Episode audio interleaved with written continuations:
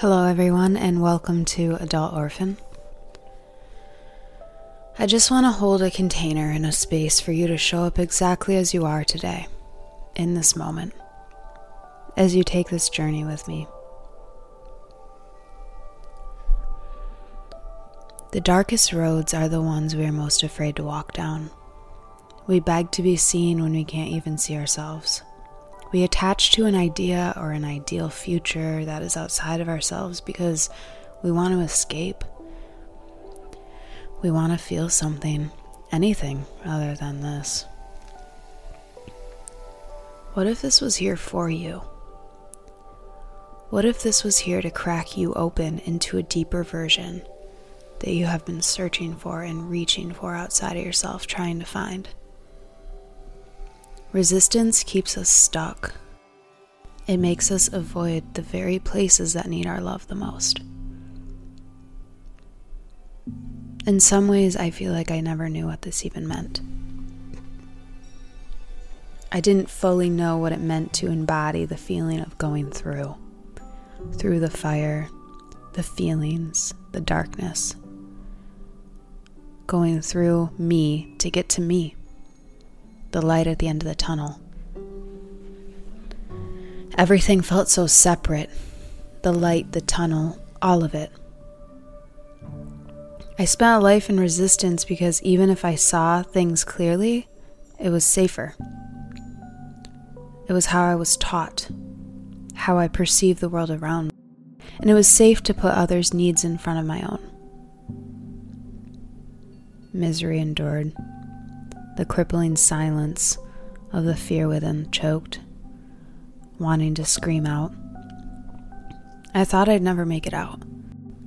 Some moments I'm not so sure I am. Yet here I am.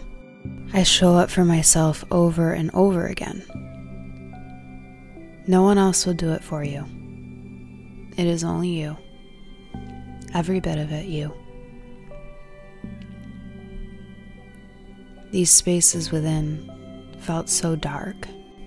I never believed the lightness of love could reach them. Laughing in frustration of the lightness I'd hear spoken of, how I needed more love, not less. What did this mean? What did this feel like, more importantly? Constantly shoveling my never ending love into people, places, things, giving them information that I needed to hear myself everything outside of me. What does it look like to love oneself? What does it look like to be selfish? Is selfish a concept in this term that people who benefited from your sacrifice can no longer drain you? Forever waiting on the edge of their beck and call? Or perhaps closed away and drifting in a sea of pain, only relating to the world through pain eyes, pain perspective, pain body? Through what is no longer here or how things once were. In this regard, the future doesn't even feel like an escape because what you long for exists in, only in the past. I've been here too, my friend, most days, for a long time. Invalidating myself, my needs, my creative expression because I was told I was too much or it wasn't important enough even if I was the one telling myself that? What if for a moment you just stop? You let it all be, all of it. There's nothing to judge, condemn, figure out, or fix. There's no answer. How radical would it be to fully halt and look at all of you right now? Your lightness, your shadow. It's all beautiful and it's all one. What if the shadow is so large because you are that much light? When moments become too overwhelming, the present moment contains all that we need. And it's usually calling us to just stop and be.